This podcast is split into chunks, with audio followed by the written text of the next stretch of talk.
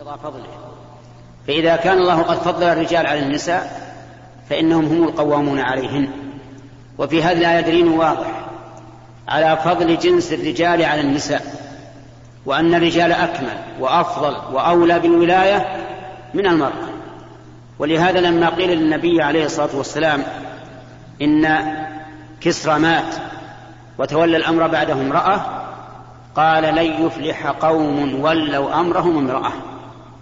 لن يفلح قوم ولوا أمرهم امرأة. وهذا الحديث إن كان يعني هؤلاء الفرس الذين نصبوا عليهم امرأة فهو يعنيهم ولكن غيرهم مثلهم. وإن كان عاما فهو عام. لن يفلح قوم ولوا أمرهم امرأة. فالرجل هو صاحب القوامة على المرأة. وفي هذا وفي هذا دليل على سفه أولئك الكفار من الغربيين وغير الغربيين الذين صاروا أذنابا للغرب. يقدسون المرأة أكثر من تقديس الرجل لأنهم يتبعون أولئك الأراذل من الكفار الذين لم يعرفوا لصاحب الفضل فضله. فتجدهم مثلا في مخاطباتهم يقدمون المرأة على الرجل. السيدات والسادة. ليتهم بعد يقولون السادة. أحيانا يقول السيدات والرجال. وتجد المرأة في المكان الأعلى عندهم. والرجل دونها. ولكن هذا ليس بغريب. ليس بغريب على قوم الكلاب. الذين يقدسون كلابهم. حتى إنهم يشترون الكلب بالآلاف. ويخصصون له من الصابون. وآلات التطهير وغير ذلك ما يضحك السفهاء. فضلا عن العقلاء. مع أن الكلب لو غسلته بالابخر السبعه ما صار طاهرا لأنه نجس العين لا يطهر ابدا. فالحاصل أن الرجال هم القوامون على النساء بما فضل الله بعضهم على بعض وبما أنفقوا من أموالهم. هذا وجه آخر للقوامة على النساء أن الرجل هو الذي ينفق على المرأة. وهو المطالب وهو صاحب البيت وليست المرأة هي التي تنفق. وهذا إشارة إلى أن أصحاب الكسب الذين يكسبون ويعملون هم الرجال. أما المرأة فصناعتها بيتها تبقى في بيتها تصلح أحوال زوجها وأحوال أولادها وأحوال البيت. هذه وظيفتها.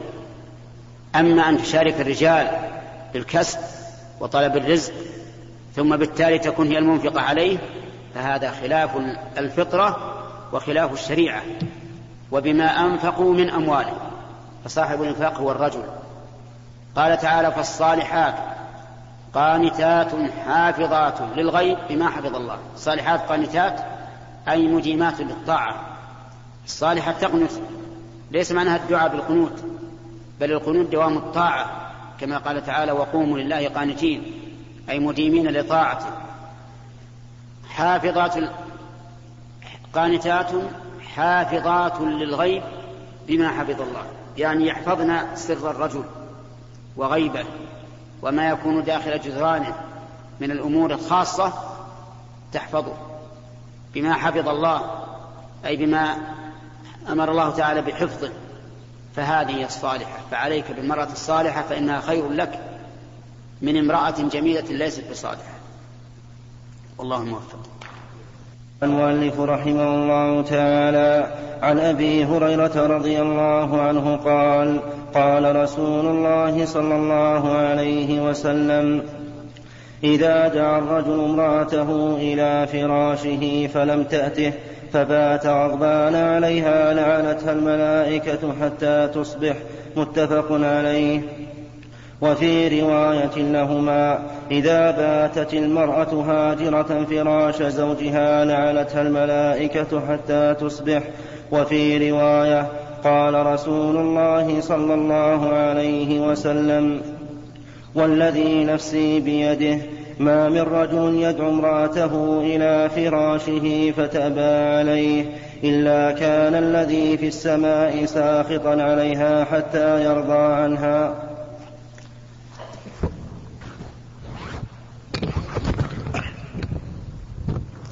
بسم الله الرحمن الرحيم.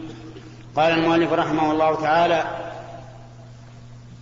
في باب حق الرجل على زوجته. قال فيما نقله عن أبي هريرة رضي الله عنه أن النبي صلى الله عليه وسلم قال إذا دعا الرجل امرأته إلى فراشه فأبت أن تجي لعنتها الملائكة حتى تصبح.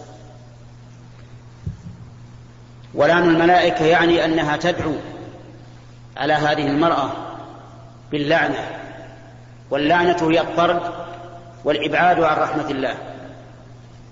فإذا دعاها إلى فراشه ليستمتع بها بما أذن الله له فيه فأبت أن تجيب فإنها تلعنها الملائكة والعياذ بالله تدعو عليها باللعنة إلى أن تصبح.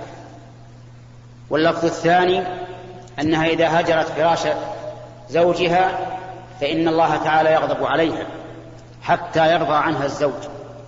وهذا أشد أشد من الأول لأن الله سبحانه وتعالى إذا سخط فإن سخطه أعظم أعظم من لعنته نسأل الله العافية. ودليل ذلك أن الله تعالى ذكر في آية اللعان إذا لاعن الرجل يقول وأن لعنة الله عليه إن كان من الكاذبين. وهي إذا لعنت تقول وأن غضب الله عليها إن كان من الصادقين. وهذا يدل على أن الغضب أشد. وهذا يدل على أن الغضب أشد. وهو كذلك. وأيضا فإنه قال في الحديث إلا كان الذي في السماء ساخطا عليها حتى يرضى عنها أي الزوج. وهناك قال حتى تصبح. أما هنا فعلقه برضا الزوج. وهذا قد يكون أقل وقد يكون أكثر. يعني ربما يرضى الزوج عنها قبل طلوع الفجر وربما لا يرضى إلا بعد يوم أو يومين. المهم ما دام الزوج ساخطا عليها فالله عز وجل ساخط عليها. وفي هذا دليل على عظم حق الزوج على زوجته. ولكن هذا في حق الزوج القائم بحق الزوجة. أما إذا نشد ولم يقم بحقها فلها الحق أن تقتص منه وأن لا تعطيه حقه كاملا. لقول الله تعالى فمن اعتدى عليكم فاعتدوا عليه بمثل ما اعتدى عليكم. ولقوله تعالى وإن عاقبتم فعاقبوا بمثل ما عوقبتم به. لكن إذا كان الزوج مستقيما قائما بحقها فنشزت هي ومنعته حقه فهذا جزاؤها إذا إذا دعاها إلى فراشه فأبت أن تأتي. والحاصل أن هذا أن هذا أن هذه الألفاظ التي وردت في هذا الحديث هي مطلقة لكنها مقيدة بما ذكرت لكم. بماذا؟ بكونه قائما بحقها. أما إذا لم يقم بحقها فلها أن تقتص منه وأن تمنعه من حقه مثل ما منعها من حقها. للآيتين اللتين ذكرتهما فمن اعتدى عليكم فاعتدوا عليه بمثل ما اعتدى عليكم وإن عاقبتم فعاقبوا بمثل ما عوقبتم به. وفي هذا الحديث دليل صريح لما ذهب إليه أهل السنة والجماعة. وسلف الأمة من أن الله عز وجل في السماء هو نفسه جل وعلا فوق عرشه فوق سبع سماوات. وليس وليس المراد بقوله في السماء أي ملكه في السماء بل هذا تحريف للكلم عن مواضعه. وتحريف الكلم عن مواضعه من صنيع اليهود والعياذ بالله الذين حرفوا التوراة عن مواضعها عما أراد الله بها. فإن ملك الله سبحانه وتعالى في السماء وفي الأرض. ولله ملك السماوات والأرض. قل من بيده ملكوت السماوات والأرض. ولله مقاليد السماوات مقاليد السماوات والأرض. كل السماوات والأرض كلها بيد الله عز وجل. كلها ملك الله. ولكن المراد أنه هو نفسه عز وجل فوق سماواته على العرش استوى. ولذلك نجد أن المسألة فطرية لا تحتاج إلى دراسة وتعب حتى يقر الإنسان بأن الله في السماء. بمجرد الفطرة بمجرد الفطرة يرفع الإنسان يديه إلى ربه إذا دعا. إذا دعا قال يا ربي أين يتجه القلب؟ ها؟ إلى السماء واليد ترفع إلى السماء. بل حتى البهائم ترفع إلى السماء. حدثني أحد الأساتذة في الجامعة عندنا عن شخص زهم عليه من القاهرة إبان الزلزلة التي أصابت مصر. يقول إنه قبل الزلزلة بدقائق هاجت الحيوانات في مقر الحيوانات يسمونها؟ حديقة الحيوانات. هاجت هاجت هيجان عظيم. ثم بدأت ترفع رأسها إلى السماء. سبحان الله. بهائم تعرف أن الله في السماء. وأواد من بني آدم ينكرون أن الله في السماء والعياذ بالله. فالبهائم تدري وتعرف. نحن نشاهد بعض الحشرات إذا طردتها أو آليتها وقفت ثم رفعت, ثم رفعت قوائمها إلى السماء. نشاهدها مشاهدة. فهذا يدل على أن كون الله عز وجل في السماء أمر فطري يعني يحتاج إلى دليل أو تعب أو عناء. حتى الذين ينكرون أن الله في السماء نسأل الله لنا ولهم الهداية لو جاءوا يدعون لو جاءوا يدعون أين يرفعون أيديهم؟ إلى السماء. فسبحان الله أفعالهم تكذب عقيدتهم. هذه العقيدة الباطلة الفاسدة. التي يخشى عليه من الكفر بها. إذا إذا اعتقدوا هذا. أين الله إذا كان ليس في السماء؟ جارية أمة مملوكة في عهد النبي عليه الصلاة والسلام أراد سيدها أن يعتقها.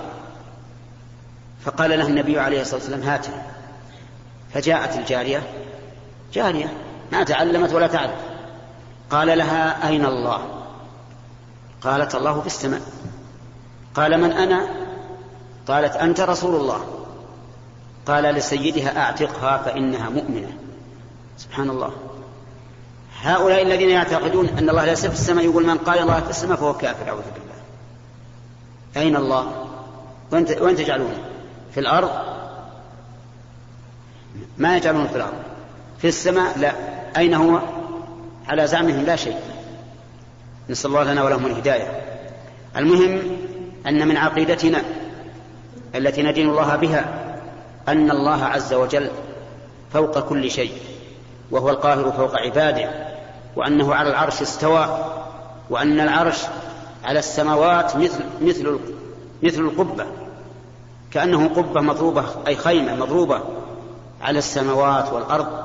والسماوات والأرض بالنسبة للعرش ليست بشيء جاء في بعض الآثار أن السماوات السبع والأرضين السبع بالنسبة للكرسي كحلقة ألقيت في فلاة من الأرض. حلقة الدرع حلقة ضيقة ما يدخل فيها المفتاح. إذا ألقيت في فلاة من الأرض ماذا تشغل من مساحة هذه الفلاة؟ نعم. لا شيء. لا شيء. قال وإن فضل العرش على الكرسي كفضل الفلاة على هذه الحلقة. إذا الله أكبر. يكون أضعاف أضعاف فهو على محيط بكل شيء. كالقبة على السماوات والأرض. ولهذا قال الله عز وجل وسع كرسيه السماوات والأرض. يعني أحاط بها. فما بالك بالرب عز وجل؟ فالرب عز وجل فوق كل شيء. هذه عقيدتنا التي نسأل الله تعالى أن نموت عليها ونبعث عليها. هذه العقيدة التي يعتقدها أهل السنة والجماعة بالاتفاق. والله موفق. لا حول ولا قوة إلا بالله. ولا ما وعلى بسم الله الرحمن الرحيم. الحمد لله رب العالمين. والصلاة والسلام على نبينا محمد وعلى آله وصحبه أجمعين. نقل المؤلف رحمه الله تعالى عن أبي هريرة رضي الله عنه أن رسول الله صلى الله عليه وسلم قال لا يحل لامرأة أن تصوم وزوجها شاهد إلا بإذنه ولا تأذن في بيته إلا بإذنه. متفق عليه واللفظ للبخاري. قال المؤلف رحمه الله تعالى فيما نقله عن أبي هريرة رضي الله عنه أن النبي صلى الله عليه وسلم قال لا يحل لامرأة أن تصوم وزوجها شاهد إلا بإذنه ولا تأذن في بيته إلا بإذنه. هذا من حقوق الزوج على زوجته. أنه لا يحل لها أن تصوم إلا بإذنه ما دام حاضرا في البلد. أما إذا كان غائبا فلها أن تصوم ما شاءت لكن إذا كان في البلد فلا تصوم. وظاهر الحديث أنها لا تصوم فرضا ولا نفلا إلا بإذنه. أما النفل فواضح أنها لا تصوم إلا بإذنه لأن حق الزوج عليها واجب والنفل تطوع. النفل لا تأثم بتركه وحق الزوج تأثم بتركه. وذلك أن الزوج ربما يحتاج إلى أن يستمتع بها. فإذا, هي فإذا كانت صائمه وأراد الاستمتاع بها صار في نفسه حرج. وإلا فله أن يستمتع بها ويجامعها وهي صائمة صوم تطوع إذا لم يأذن فيه من قبل ولو أفسد صومه. ولا ولا إثم عليه. لكن من المعلوم أنه سيكون في نفسه حرج. لهذا قال لا يحل قال النبي صلى الله عليه وسلم لا يحل لامرأة أن تصوم وزوجها شاهد إلا بإذنه أما صيام الفرض فإن كان قد بقي من من السنة مدة أكثر مما يجب عليها فلا يحل لها أن تصوم إلا بإذن زوجها إذا كان شاهدا يعني مثلا عليها عشرة أيام من رمضان. وهي الآن في رجب. وقالت أريد أن أصوم القضاء. نقول لا تصومين القضاء إلا بإذن الزوج لأن معك سعة الوقت واسع أما إذا بقي من شعبان عشرة أيام فلها أن تصوم وإن لم يأذن لأنه لا يحل للإنسان الذي عليه قضاء من رمضان أن يؤخره إلى رمضان الثاني. وحينئذ تكون فاعلة لشيء واجب فرض في الدين وهذا لا يشترط فيه إذن الزوج ولا غيره. فصار صوم المرأة فيه تفصيل. أما التطوع فلا يجوز إلا بإذن الزوج. وأما الفرض فإن كان الوقت متسعا فإنه لا يجوز إلا بإذن الزوج. وإن كان لا يسع إلا مقدار ما عليها من الصوم فإنه لا يشترط إذن الزوج. هذا إذا كان حاضرا. أما إذا كان غائبا فلها أن تصوم. وهل مثل ذلك الصلاة؟ يحتمل أن تكون الصلاة مثل الصوم أنها لا تتطوع بالصلاة إلا بإذنه. ويحتمل أن لا تكون مثل الصوم لأن وقت الصلاة قصير بخلاف الصوم. الصوم كل النهار. والصلاة ليست كذلك. الصلاة ركعتان. إذا كانت تطوع والفريضة معروف أنه لا يشترط إذنه. فالظاهر أن الصلاة ليست كالصوم. لها أن تصلي ولو كان زوجها حاضرا إلا أن يمنعها. فيقول أنا محتاج إلى الاستمتاع. لا تصلين الضحى مثلا. لا تتهجدين بالليل. أنا أحتاج إلى الاستمتاع. على أنه لا يجوز للزوج أن يحرم زوجته الخير. إلا إذا كان هناك حاجة. بأن هاجت به الشهوة ولا, ولا يتمكن من الصبر وإلا فينبغي أن يكون عونا لها على طاعة الله وعلى فعل الخير لأنه يكون مأجورا بذلك كما أنها هي مأجورة. وأما إدخال أحد بيته بلا إذنه فظاهر لا يجوز أن تدخل أحدا بيته إلا بإذنه. لكن الإذن في إدخال البيت نوعان إذن عرف يعني جرى به العرف. مثل دخول امرأة الجيران والقريبات وما أشبه ذلك والصاحبات والزميلات. هذا جرى العرف به وأن الزوج يأذن به فهذا لها أن تدخل. إلا إذا منع قال لا تدخل عليك فلانة. فهنا يجب المنع يجب أن لا تدخل. والإذن الثاني إذن لفظي إذن اللفظ بأن يقول لها أدخل من شئت ولا حرج عليك. إلا من رأيت منه مضرة فلا تدخليه. فيتقيد الأمر بإذنه. وفي هذا دليل على أن الزوج يتحكم ببيته. يتحكم ببيته. له أن يمنع حتى أم الزوجة. إذا شاء يمنعها فله أن يمنعها. وحتى أختها وخالتها وعمتها. لكنه لا يمنع مثل هؤلاء إلا إذا كان هناك ضرر عليه. لأن بعض النساء والعياذ بالله لا يكون فيها خير. تكون ضررا على بنتها وزوجها. تأتي إلى بنتها وتحقنها من العداوة بينها وبين الزوج حتى تكره زوجها وهذه مثل هذه هذه الأم ومثل هذه الأم لا ينبغي أن تتصل ببنتها لأنها تفسدها على زوجها فهي كالسحرة والعياذ بالله الذين يتعلمون ما يفرقون به بين المرء وزوجه. والله موفق.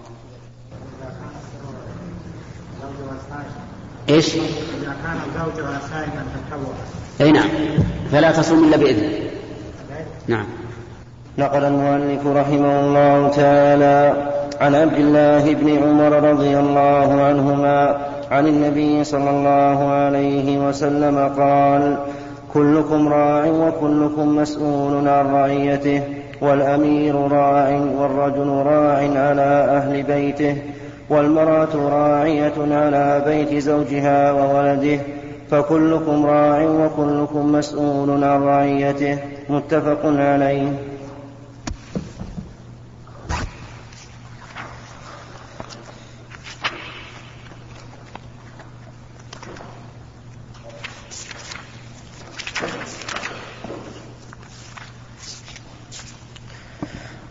أبي علي طلق بن علي رضي الله عنه أن رسول الله صلى الله عليه وسلم قال إذا دعا الرجل زوجته لحاجته فلتأته وإن كانت على التنور. رواه الترمذي والنسائي وقال الترمذي حديث حسن صحيح.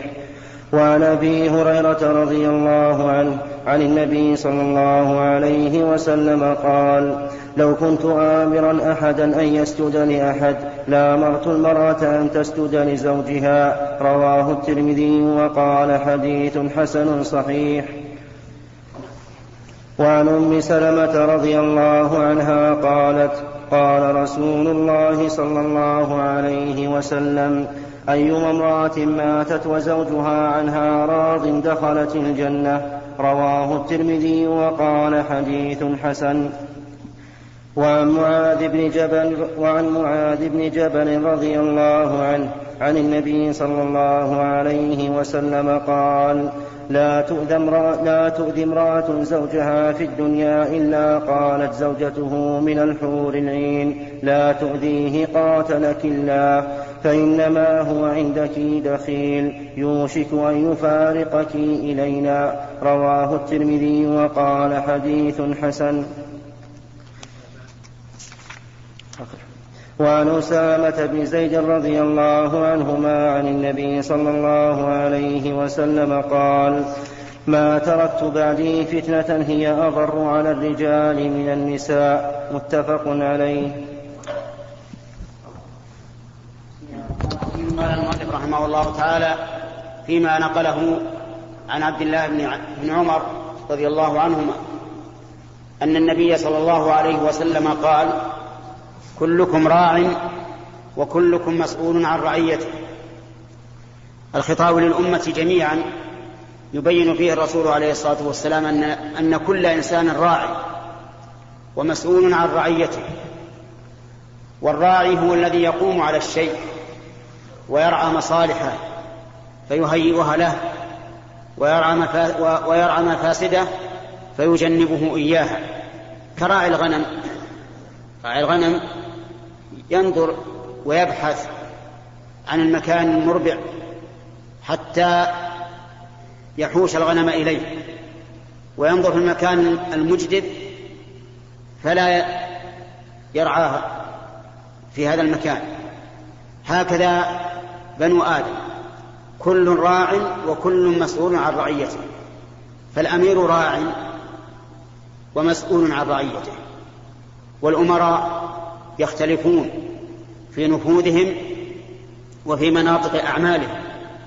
قد يكون هذا الأمير أميرا على قرية صغيرة فتكون مسؤوليته صغيرة. وقد يكون أميرا على مدينة كبيرة فتكون مسؤوليته كبيرة. وقد يكون مسؤولا عن أمة كالأمير الذي ليس فوقه أمير في منطقته كالملك مثلا هنا. وكالرؤساء في البلاد الأخرى وكأمراء المؤمنين في عهد أبي عمر بن الخطاب وعثمان بن عفان وعلي بن أبي طالب وكالخلفاء في زمن بن أمية وابن العباس وغيرهم. المهم أن الرعاة تتنوع رعيتهم أو تتنوع رعايتهم ما بين مسؤولية كبيرة واسعة ومسؤولية صغيرة. ولهذا قال الأمير راع يعني ومسؤول عن رعيته. الرجل راع لكن رعيته محصورة. راع في أهل بيته في زوجته في, في ابنه في بنته في أخته في عمته في خالته كل من في بيته. هو راع في أهل بيته ومسؤول عن رعيته. يجب عليه أن يرعاهم بأحسن رعاية.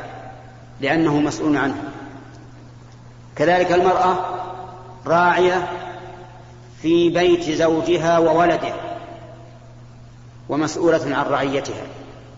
يجب عليها أن تنصح في البيت في الطبخ في القهوة في الشاهي في الفرش. لا تطبخ أكثر من اللازم ولا تسوي الشاهي أكثر من ما يحتاج إليه وكذلك القهوة. يجب عليها أن تكون امرأة مقتصدة فإن الاقتصاد نصف المعيشة غير مفرطة فيما ينبغي. مسؤولة أيضا عن أولادها في إصلاحهم وإصلاح أحوالهم وشؤونهم كإلباسهم الثياب وخلع الثياب غير النظيفة وفرش الفرش لهم تغطيتهم في الشتاء وهكذا. مسؤولة عن كل هذا. مسؤولة عن الطبخ.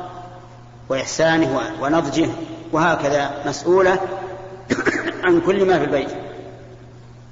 كذلك العبد مسؤول راع في مال سيده ومسؤول عن رعيته. يجب عليه أن يحفظ مال سيده وأن يتصرف فيه بما هو أحسن وأن لا يفرط فيه وأن لا يتعدى الحدود. وهكذا فكلكم راع وكلكم مسؤول عن رعيته. أما بقية الأحاديث التي ساقها المؤلف رحمه الله تعالى ما عدا الأخيرة منها فكلها أحاديث تحتاج إلى نظر في صحتها. لكن مجمل ما, تدل عليه عظم حق الزوجة حق الزوج على زوجته وأن حق الزوج الزوج على زوجته عظيم. يجب عليها أن تقوم به كما يجب عليه أن يقوم بحقها. قال الله تعالى ولهن مثل الذي عليهن بالمعروف. أما الحديث الأخير فسنعيده غدا إن شاء الله تعالى ونتكلم عليه. والله موفق. بسم الله الرحمن الرحيم. الحمد لله رب العالمين. والصلاة والسلام على نبينا محمد وعلى آله وصحبه أجمعين. نقل المؤلف رحمه الله تعالى عن أسامة بن زيد رضي الله عنهما عن النبي صلى الله عليه وسلم قال ما تركت بعدي فتنة هي أضر على الرجال من النساء. متفق عليه.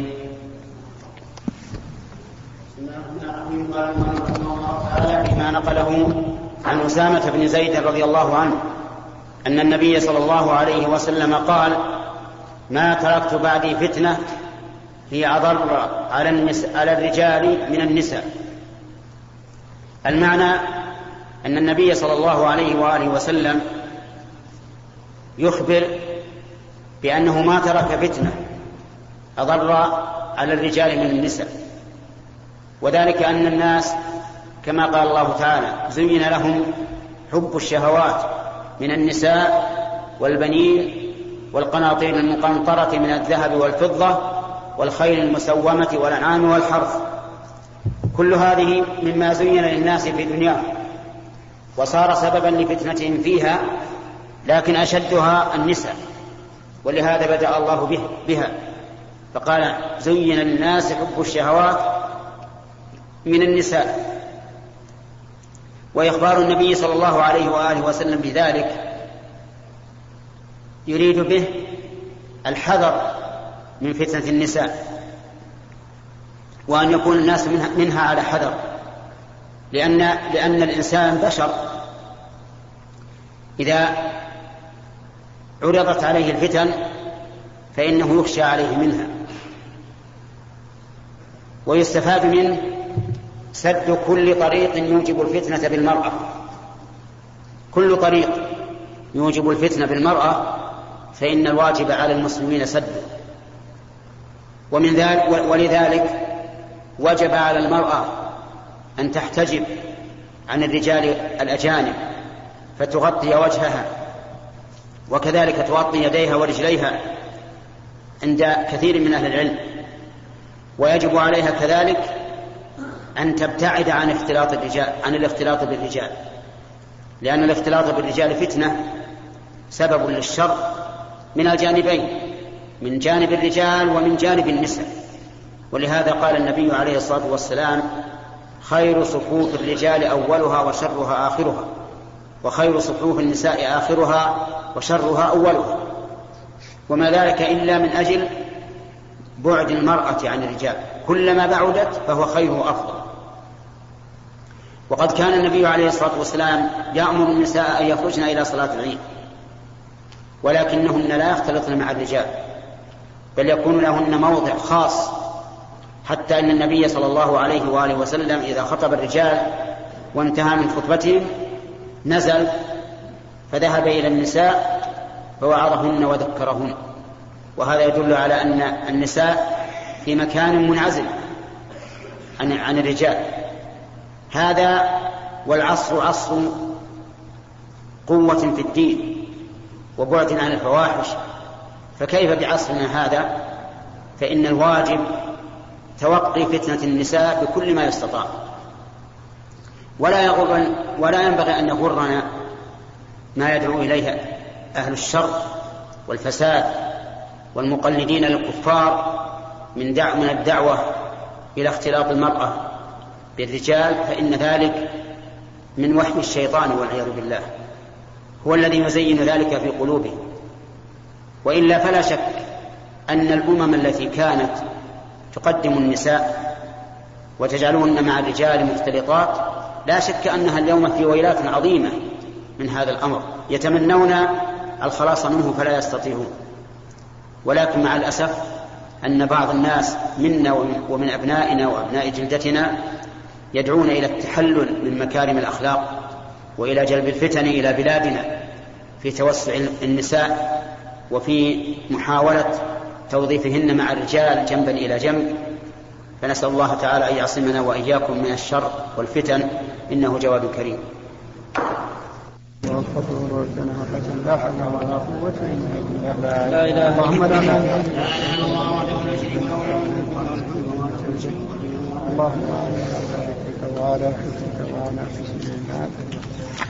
بسم الله الرحمن الرحيم. الحمد لله رب العالمين والصلاة والسلام على نبينا محمد وعلى آله وصحبه أجمعين. قال المؤلف رحمه الله تعالى باب النفقة على العيال. قال الله تعالى وعلى المولود له رزقهن وكسوتهن بالمعروف. وقال تعالى لينفق ذو سعة من سعته ومن قدر عليه رزقه فلينفق مما آتاه الله. لا يكلف الله نفسا إلا ما آتاها. وقال تعالى وما أنفقتم من شيء فهو يخلفه.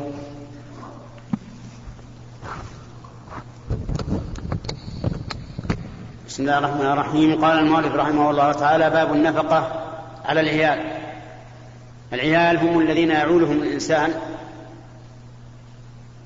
من نفقة من زوجة أو قريب أو مملوك. وقد سبق الكلام على حقوق الزوجة. أما الأقارب فلهم حق. قال الله تعالى واعبدوا الله ولا تشركوا به شيئا وبالوالدين إحسانا وبذي القربى. فالقريب له حق. أن تنفق عليه يعني أن تبذل له من الطعام والشراب والكسوة والسكنى ما يقوم بكفايته. كما قال تعالى وعلى المولود له رزقهن وكسوتهن بالمعروف. المولود له هو الأب عليه أن ينفق على أولاده وعلى زوجاته وعلى, أم وعلى من أرضعت ولده ولو كانت في غير حباله لأنه قال على المولود له رزقهن وكسوتهن بالمعروف من أجل من أجل الإرضاع. أما إذا كانت في حباله فلها النفقة من أجل الزوجية. وقوله على المولود له يشمل الأب الأدنى والأب الأعلى كالجد ومن فوقه. فعليه أن ينفق على أولاد أولاده وإن نزلوا. لكن يشترط لذلك أن يكون المنفق قادرا على الإنفاق. فإن كان عاجزا فإنه لا يجب عليه الإنفاق. لقوله تعالى ينفق ذو سعة من سعته ومن قدر عليه رزقه فلينفق مما آتاه الله. لا يكلف الله نفسا إلا ما آتاها أي إلا ما أعطاها. سيجعل الله بعد عسر يسرا. والشرط الثاني أن يكون المنفق عليه عاجزا عاجزا عن الإنفاق على نفسه. فإن كان قادرا على الإنفاق على نفسه فنفسه أولى ولا يجب على أحد أن ينفق عليه لأنه مستغني. وإذا كان مستغنيا فإنه لا يستحق أن ينفق عليه. الشرط الثالث أن يكون المنفق وارثا للمنفق عليه. بقوله تعالى وعلى الوارث مثل ذلك. فإن كان قريبا لا يرث فإنه لا, تج... لا يجب عليه الإنفاق. فإذا تمت الشروط الثلاثة فإنه يجب على القريب أن ينفق على قريبه ما يحتاج إليه من طعام وشراب ولباس ومسكن ونكاح. وإن كان قادرا على بعض الشيء دون بعض وجب على القريب الوارث أن يكمل ما نقص لعموم قوله تعالى وعلى الوارث مثل ذلك. ثم ذكر المؤلف ثلاث آيات الآية الأولى قول الله تبارك وتعالى وعلى المولود له رزقهن وكسوتهن بالمعروف والآية الثانية لينفق ذو سعة من سعته ومن قدر عليه رزقه فلينفق مما آتاه الله. والآية الثالثة قوله تعالى وما أنفقتم من شيء فهو يخلفه وهو خير الرازقين. ما أنفقتم من شيء أي شيء يكون أنفقتموه لله عز وجل فهو يخلفه أي يعطيكم خلفه وبدله وهو خير الرازقين. والله موفق.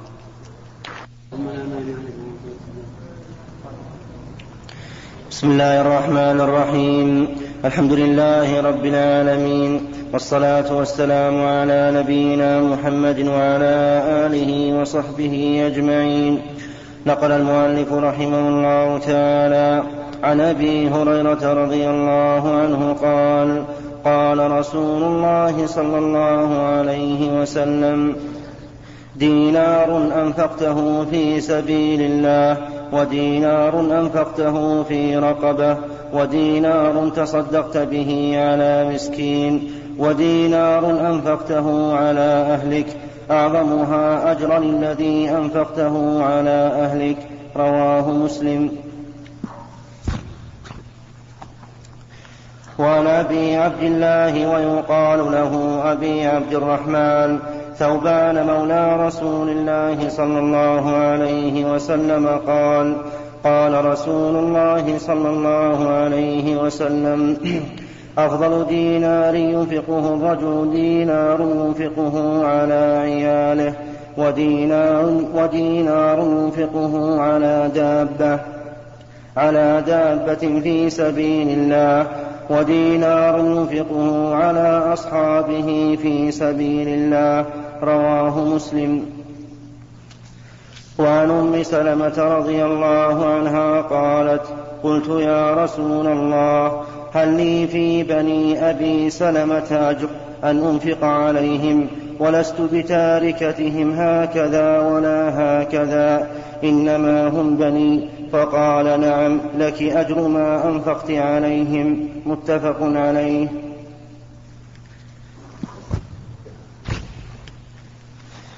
وعن سعد بن أبي وقاص رضي الله عنه في حديثه الطويل الذي قدمناه في أول الكتاب في باب النية أن رسول الله صلى الله عليه وسلم قال له وإنك لن تنفق نفقة تبتغي بها وجه الله إلا أجرت بها حتى ما تجعل في في امرأتك. متفق عليه.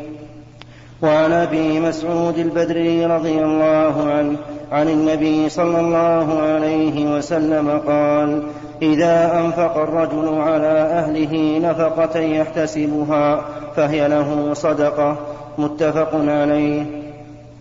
وعن عبد الله بن عمرو بن العاص رضي الله عنهما قال قال رسول الله صلى الله عليه وسلم كفى بالمرء إثما أن يضيع من يقوت. حديث صحيح رواه أبو داود وغيره. ورواه مسلم في صحيحه بمعناه قال كفى بالمرء إثما أن يحبس عمن يملك قوته.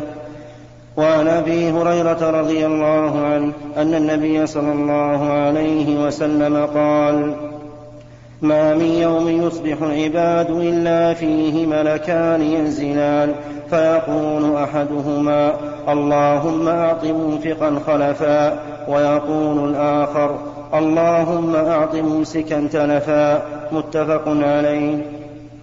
وعنه رضي الله عنه عن النبي صلى الله عليه وسلم قال اليد العليا خير من اليد السفلى وابدأ بمن تعول وخير الصدقة ما كان عن ظهر غنى ومن يستعفف يعفه الله ومن يستغني يغنيه الله رواه البخاري.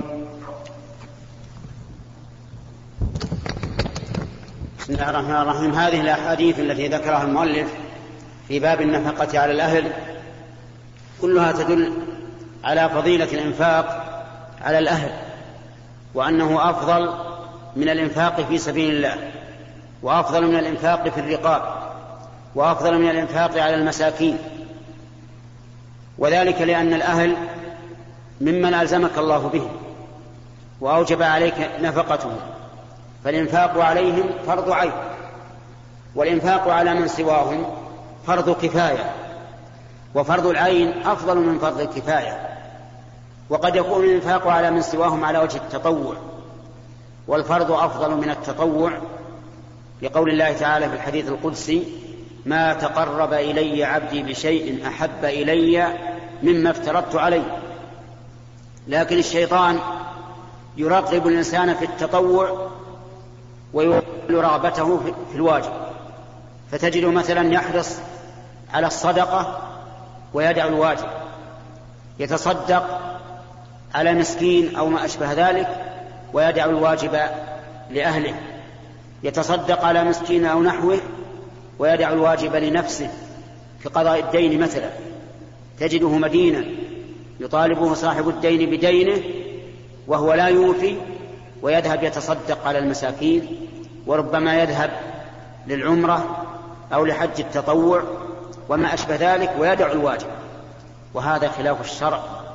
وخلاف الحكمة فهو سفه في العقل وضلال في الشرع والواجب أن تبدأ بالواجب الواجب الذي. الذي هو محتم عليك يجب أن تبدأ به ثم بعد ذلك بما أردت من التطوع بشرط أن لا تكون مسرفا ولا مقترا فتخرج عن سبيل الاعتدال لقول الله تعالى في وصف عباد الرحمن والذين إذا أنفقوا لم يسرفوا ولم يقتروا وكان بين ذلك قواما. يعني لا إقتار ولا إسراف بل قوام. ولم يقل بين ذلك فقط بين ذلك قواما. أيها الإخوة وبنهاية هذه المادة